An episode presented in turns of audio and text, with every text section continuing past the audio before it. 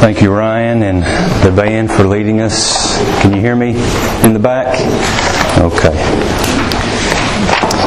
Well, good morning, brothers and sisters. We are having a family adventure here, all nice and cozy as we are, and let's pray that the air conditioner keeps working so it doesn't get mighty hot. I invite you to open your Bibles to the book of Ezra.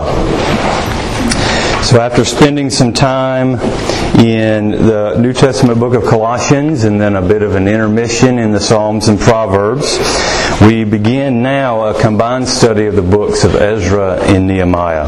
And these two books are divided in our Protestant Bibles, but in the Hebrew Scriptures they were actually one book, and one scroll up until the invention of the printing press. So, all the way up into the 1400s they were one book. So I'm going to be referring to them really as one, referring to them together, Ezra and Nehemiah. And strictly speaking, Ezra and Nehemiah are anonymous when it comes to authorship. Uh, but much of Ezra is written from the first person, from the perspective of Ezra. Much of Nehemiah is written in first person from the perspective of Nehemiah. So they both have contributed, and I've found in my studies a compelling reason to see Ezra the priest as the compiler of First and Second Chronicles, Ezra and Nehemiah, and he himself being the author of much of that. So, uh, indeed, Ezra, as, as we come to learn, had a lot to do with the, uh, the final arrangement of the whole Old Testament, the order of the Psalms that we have them in, uh, etc. Ezra had a lot to do with that. So, his impact in the Scriptures is very significant. My assignment today is to lay the groundwork and to build a foundation, a necessary foundation, so that we can all have our bearings as we make our way through this important section of the Scriptures.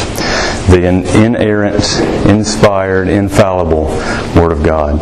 And so I pray that the Lord will bless our time together for the sake of His great name. As we begin, I want to ask some questions. I want you to think about these for a minute. Perhaps they're questions that we might all be tempted to ask, or at least wonder about in the privacy of our own minds. Haunting questions for trying times. Is God really in control of all things? I mean, really, is He in control of all things? We look at the news, we look at the aggression of wicked people in powerful places. We look at the rapid deconstruction of our society. Or we look in the mirror at the seemingly chaotic events of our individual lives, our crumbling health perhaps, or painful loss, and this question has a way of rising up. Is God really in control? Here's another question. Is God actually faithful to His promises no matter what? Sure, God has made promises to His people. What about when His people blow it? Now, I'm talking about atomic bomb, mushroom cloud kind of blowing it. What about then? Will He ever go back on His covenant promises to His people? Perhaps a third haunting question this morning from cover to cover, is the Bible true? Or to borrow the language from Romans 9, has the Word of God ever failed? Is there any promise, any prophecy, any statement of Scripture that at any time has proven to be untrue? Well, remember these questions because Ezra chapter 1, verse 1 can really help us if we ever struggle with questions and thoughts like these. But before we get there, we have some heavy lifting to do. And so let's seek the aid of our Heavenly Father before we roll up our sleeves and get after it. Would you pray with me?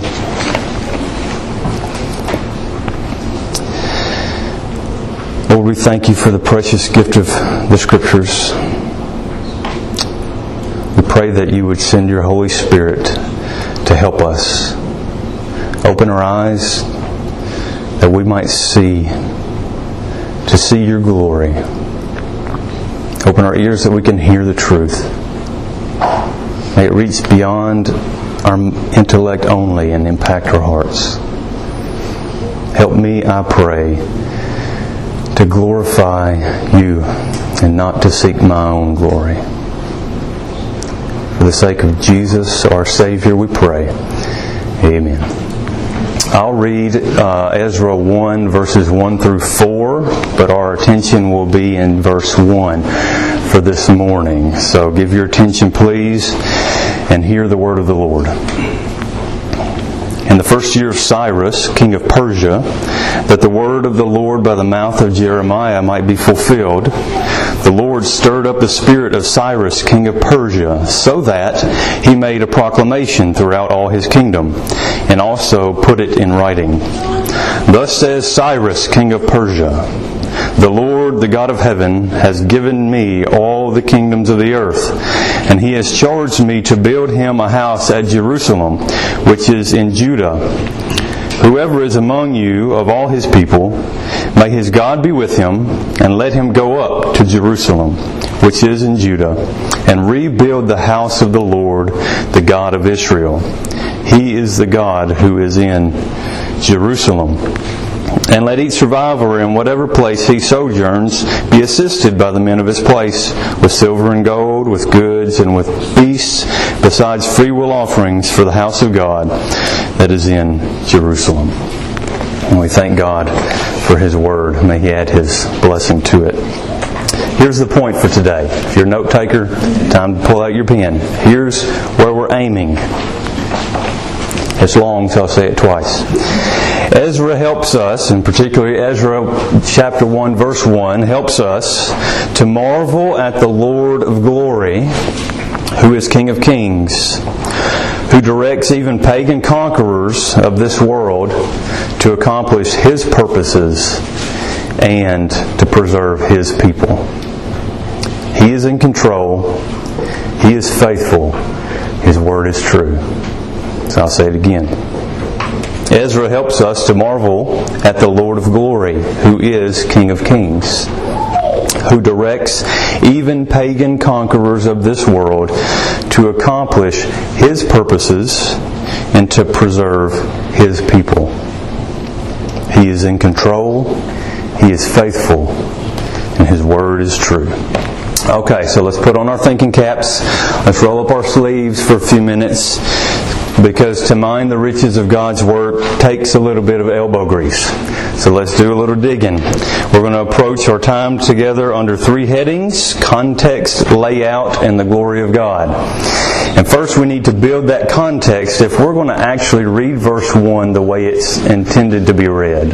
Okay, verse 1 is not one of those that we just brush over to get to the heart of the matter. Verse 1 is very important.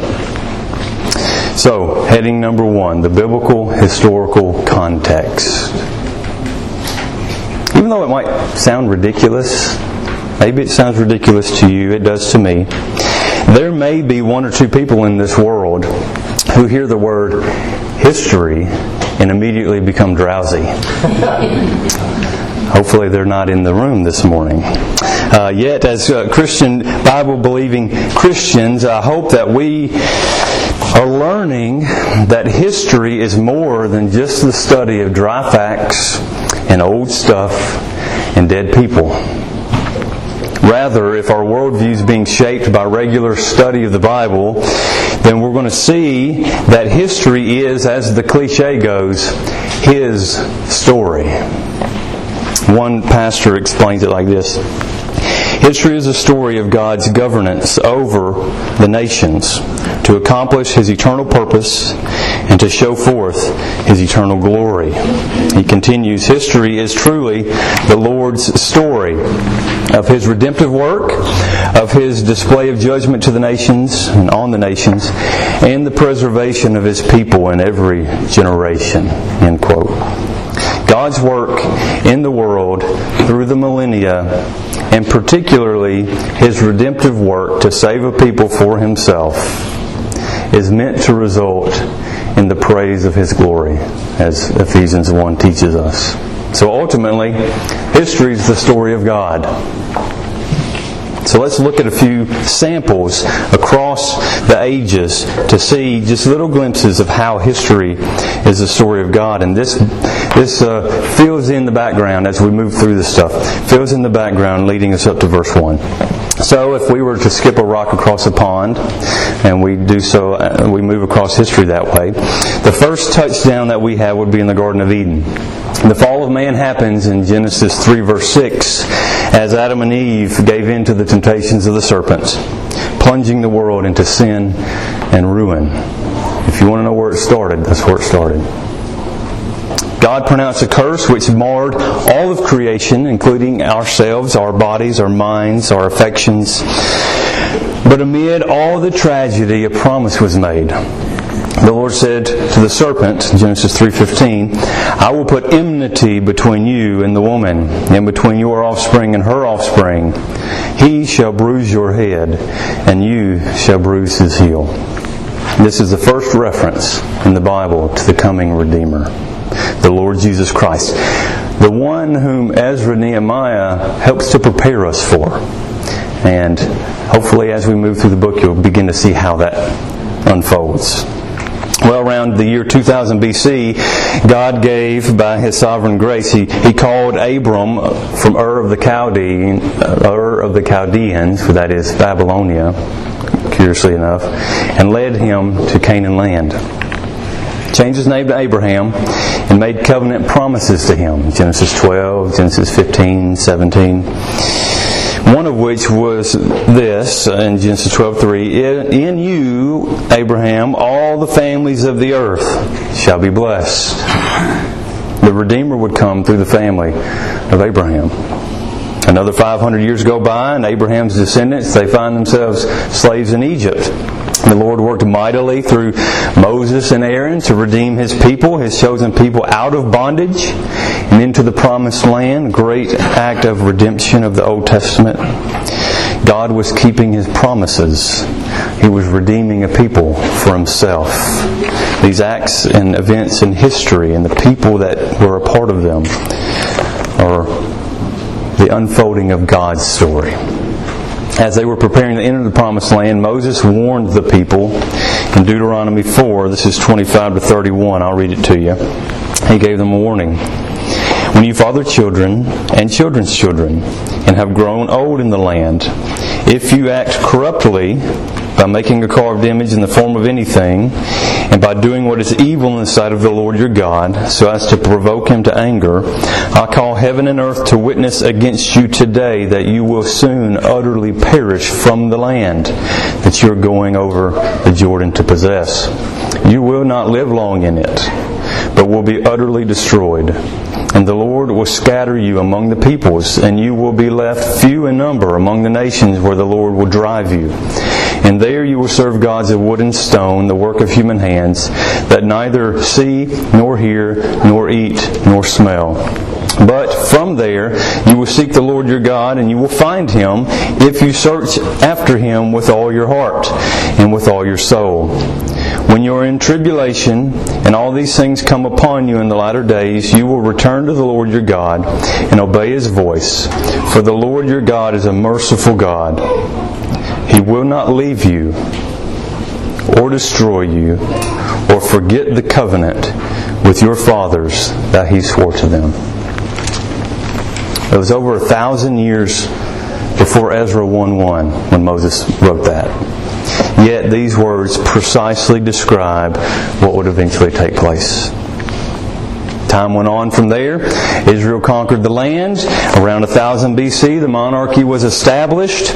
And during the reign of King Solomon's son Rehoboam, the kingdom split in two until 722 BC when the Assyrians destroyed the northern kingdom of Israel because of that exact thing, because of covenant unfaithfulness, their idolatry, and all its associated evils.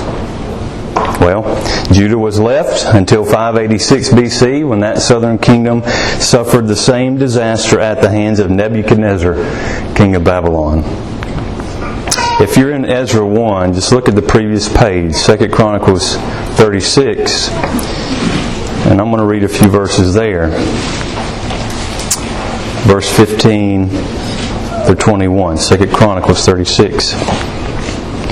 So this is up at the end of that time for Judah. The Lord, the God of their fathers, sent persistently to them by his messengers because he had compassion on his people and on his dwelling place.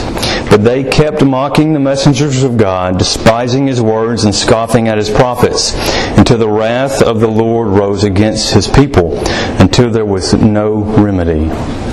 Therefore, he brought up against them the king of the Chaldeans, that is, the Babylonians, who killed their young men with the sword in the house of their sanctuary, had no compassion on young man or virgin, old man or aged. He gave them all into his hand, and all the vessels of the house of God, great and small, and the treasures of the house of the Lord, and the treasures of the king and of his princes, all these he brought to Babylon and they burned the house of God, and they broke down the wall of Jerusalem, and burned all its palaces with fire, and destroyed all its precious vessels. He took into exile in Babylon those who had escaped from the sword, and they became servants to him and to his sons until the establishment of the kingdom of Persia, to fulfill the word of the Lord by the mouth of Jeremiah until the land had enjoyed its Sabbaths. All the days that it lay desolate, it kept Sabbath to fulfill 70 years. God was displaying His holiness through judgment on the nations. History is the story of God. Judah remained under the domination of Babylon until October 539 BC, when King Belshazzar saw that mysterious writing on the wall from Daniel chapter 5. Remember that? That very night, Babylon fell. It was vanquished by the Medo Persian conqueror Cyrus the Great, the same Cyrus that we encounter in Ezra 1 1. Volumes more could be said, but alas, we must save that for another time. I, I cut out quite a bit of those volumes more uh, for you this morning. I had a lot more to say, but if I kept going, you might have something to say to me. So, on to our second heading the layout of these books, Ezra and Nehemiah. So they carry forth, they continue this unfolding story of God's redemption of His people. Okay? We ran up to that point. Ezra and Nehemiah continue to carry that forward. And they together span approximately 138 years. These two books cover from 538 BC to about 400 BC. The reign of six Persian kings. Five of them are named in this book. Uh, the book of Esther falls within this time frame too, just FYI. Much like the four Gospels of the New Testament, though, Ezra and Nehemiah are not strict chronology. They're pretty much in chronological order, but the, the idea is not to be organized by strict chronology and more in accordance with events of restoration and the men who led those events. So, uh, especially in chapter 4, it will, it will have an excursus and we'll leave the chronology for a time and then we'll come back. You'll notice that. Uh, these, these events of restoration, there are three of them. They begin in Ezra chapters 1 to 6, the first one, with the return of the exiles, about 538 BC, under the leadership of Zerubbabel, and they came back to rebuild the temple. The prophets Haggai and Zechariah have a lot of important ministry that takes place to, in those days to help motivate the people to finish the temple, and they do so in 516 BC. So that's the first return. And then the second one's about 80 years later, under the leadership of Ezra the priest. This is Ezra chapter 7 through 10. And Ezra and his associates come back to reestablish the Mosaic covenant and to rebuild the community on the Word of God. So they rebuild the temple in the first one, the second return, rebuild the community on the Word of God. And then finally, uh, when we get to the book of Nehemiah, we have a third restoration effort that Nehemiah the governor leads. This is about 14 years after Ezra. And he comes to twice. First to rebuild the wall of Jerusalem, 444 BC, that's chapters 1 through 12 of Nehemiah and then once more to tidy up ongoing troubles among the not so faithful people in 432 BC. That's chapter 13 of Nehemiah. Malachi, his ministry falls within this time frame as well. So each of these three returns and these three return efforts follow the same pattern. It's by uh, the command of a Persian king and with his provision. It is uh, when they get there and begin the work, they are hotly oppressed by peoples in the land. And then at each point, God's gracious hand was at work among them for restoration. So all along the way, through the ups and the downs, the Lord was at work among His people, calling them back to Himself, providing in their times of distress, and preserving a faithful remnant for Himself. History is the story of God. Well, now that we have a little context, we have the layout of the land generally. Let's change gears, okay? And we're going to uh, seek to behold the glory of God in verse 1. So, our third heading a pagan king and the glory of God. So, put yourself into the shoes of the individual Israelites enduring exile in Babylon having been violently ripped from their families and homeland via untold horrors of war, ancient war, driven like cattle across the Middle Eastern terrain and resettled among foreign peoples with a godless culture, strange language, strange everything, never at home with any aspect of life. After nearly seven decades in exile, might we find ourselves asking those original questions that we opened with? Is God really in control of all things? Is God truly faithful to His promises no matter what? Has the Word of God failed? Look at again verse 1 of Ezra in the first year of Cyrus, king of Persia, that the word of the Lord might, by the mouth of Jeremiah might be fulfilled. The Lord stirred up the spirit of Cyrus, king of Persia, so that he made a proclamation throughout all his kingdom and also put it in writing. This one verse is bursting at the seams with meaning for the people of God who flounder, who struggle, who doubt. Verse 1 shows us a few things, first of which is this God is gloriously in control. Well, how, how is that exactly in verse 1? Well, look at the main clause of this verse. It says a bunch of stuff, but the main clause, the heart of the statement is God stirred up the spirit of Cyrus, king of Persia. So, yeah, there's this new world conqueror in town, but God is the chief actor here. Proverbs 21, verse 11, teaches us that the king's heart is a stream of water in the hand of the Lord. He turns it wherever he will. Sure, mighty Cyrus issues this royal edict, but it's the Lord who's behind his actions. It's the Lord, the text says, stirring him to accomplish God's purposes. Did you know that the Lord said that He would do this exact thing with this exact person two centuries earlier? Turn with me to Isaiah 44. I want you to see this. So hold Ezra 1, turn to the right to Isaiah 44.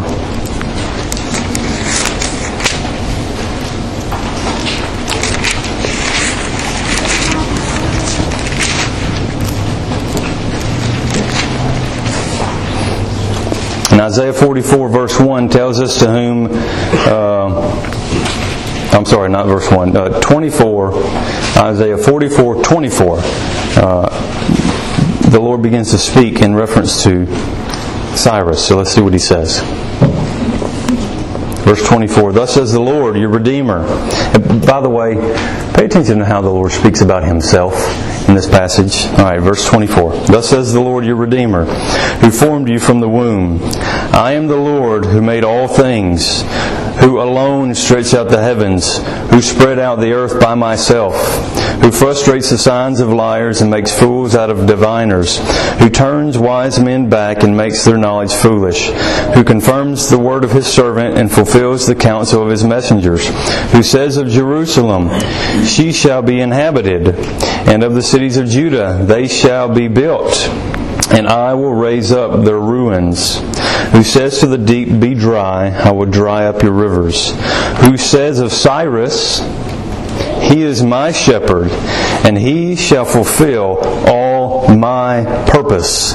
Saying of Jerusalem, She shall be built, and of the temple, Your foundation shall be laid. 45 1. Thus says the Lord to his anointed, to Cyrus, whose right hand I have grasped to subdue nations before him, and loose the belts of kings, to open doors before him, that gates may not be closed. I will go before you, the Lord says to Cyrus, and level the exalted places. I will break in pieces the doors of bronze and cut through the bars of iron. I will give you the treasures of darkness and the hoards in the secret places, that you may know that it is I, the Lord, the God of Israel, who call you by your name. For the sake of my servant Jacob and Israel my chosen, I call you by your name. I name you, though you do not know me. I am the Lord, there is no other. Besides me, there is no God. I equip you, though you do not know me, that people may know from the rising of the sun and from the west that there is none besides me. I am the Lord, there is no other. I form light and create darkness. I make well being and create calamity. I, the Lord, it, I am the Lord who does all these things. Skip down to verse 12 and 13. Still speaking of Cyrus. I made the earth and created man on it. It was my hands that stretched out the heavens, and I commanded all their hosts.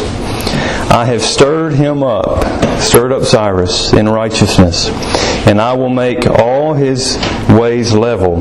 He shall build my city and set my exiles free, not for price or reward, says the Lord of hosts. So, Cyrus, his entire wicked, idol worshiping, nation destroying life, God superintended his actions and successes to bring about his own purposes.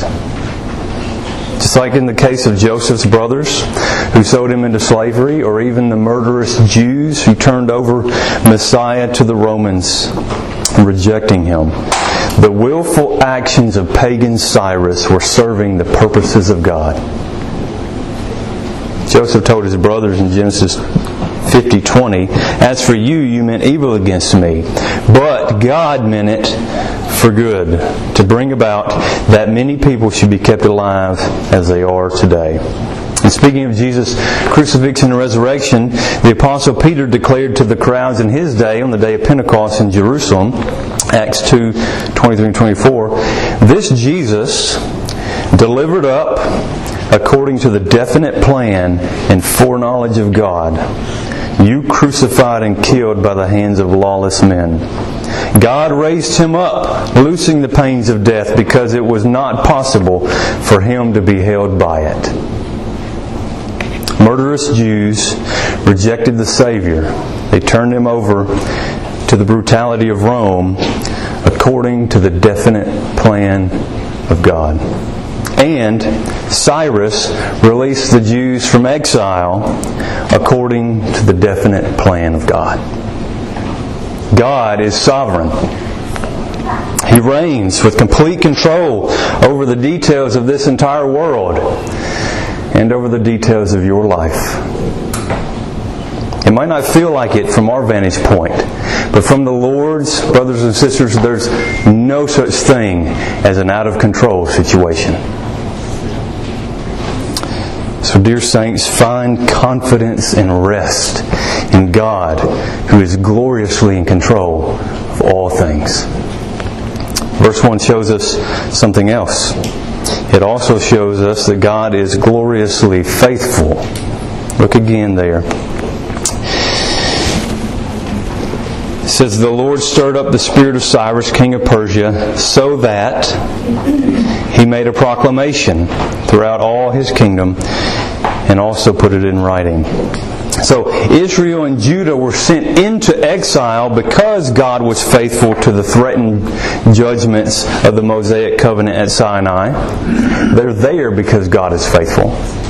And now, because of the same enduring covenant faithfulness of God, they are being redeemed from exile by God who stirred up Cyrus to make this proclamation. Remember what we read Moses saying in Deuteronomy 4:31? He said, "For the Lord your God is a merciful God. He will not leave you or destroy you or forget the covenant with your fathers that he swore to them." The proclamation of Cyrus there in verses 2 through 4 shout, God is faithful. The faithfulness of the Lord has been the fortress of his people throughout the ages. I mean, it's all over the Bible. 1 Samuel 12, 22 says, The Lord will not forsake his people for his great name's sake, because it has pleased the Lord to make you a people for himself. Psalm 94, 14, The Lord will not forsake his people. He will not abandon his heritage. Hebrews 13, 5, He has said, I will never leave you nor forsake you. 2 Timothy 2.13, If we are faithless, he remains faithful, for he cannot deny himself. Lamentation 3, 22 and 23, The steadfast love of the Lord never ceases. His mercies never come to an end. They are new every morning. Great is your faithfulness. Commentator Derek Thomas helps us here, getting back into the mind of the, the exiled Jews. So God had not forsaken his promise to save his people. However difficult it must have been in exile to imagine how this was to be done, the promise of their return fueled in the faithful a conviction that even in their darkest hour, the promises of God are sure and certain. Do you need to hear that this morning? Do you need to be reminded again that God is gloriously faithful? He is gloriously faithful. Notice one last truth here from verse 1. God's word is gloriously true. Do you see the purpose clause there in that verse? That the word of the Lord by the mouth of Jeremiah might be fulfilled. So God stirred up Cyrus at this precise time because his word through the prophet of Jeremiah said he would. I want you to see this too with your own eyes. Turn again to the right to Jeremiah this time. Isaiah, then Jeremiah, chapter 25.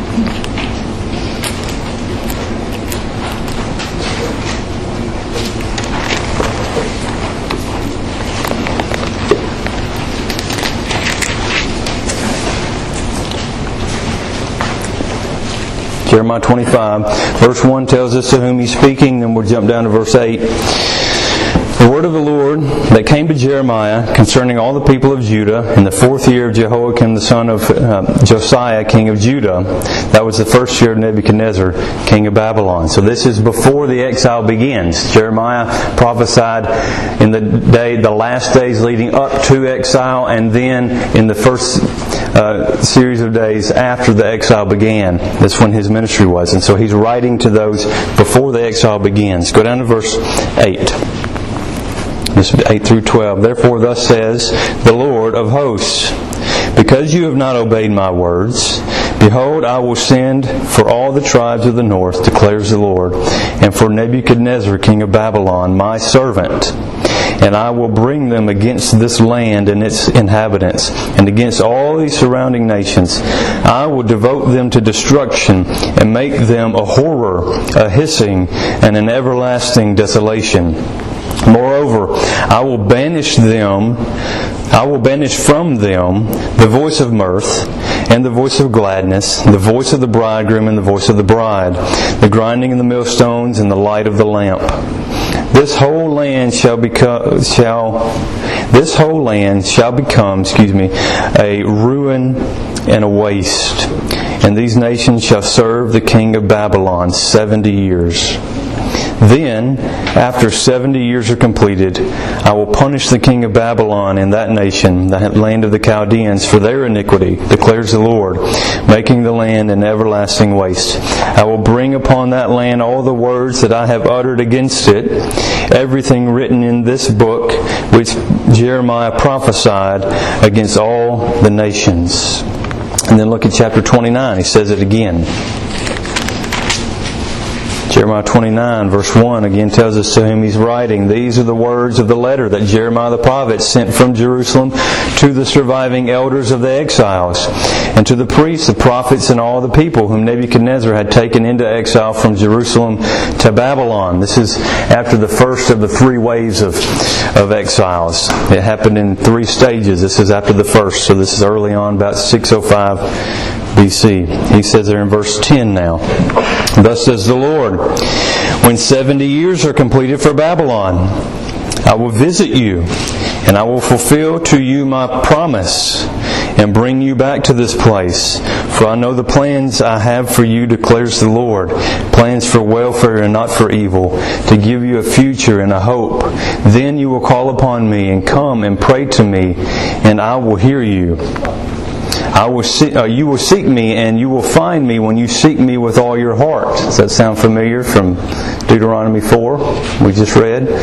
I will be I will be found by you declares the Lord and I will restore your fortunes and gather you from all the nations and all the places where I've driven you declares the Lord and I will bring you back to the place from which I sent you into exile.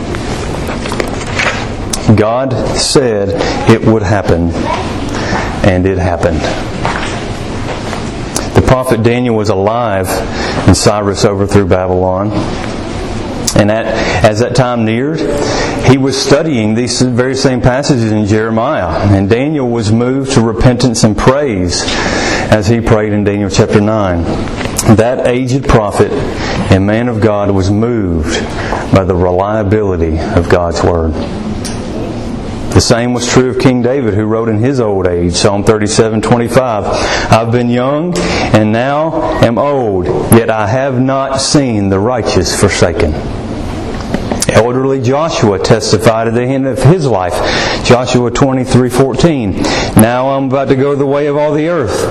And you know in your hearts and souls, all of you, that not one word has failed of all the good things that the Lord your God promised concerning you. All have come to pass for you. Not one of them has failed. Has the Word of God failed? Not one word. Let's tie the bow and bring it together. Ezra 1, verse 1, helps us to marvel at the Lord of glory, who is King of kings, who directs even pagan conquerors of the world to accomplish his purposes and to preserve his people. God is gloriously in control. God is gloriously faithful, and God's word is gloriously true. Let's bow together for prayer.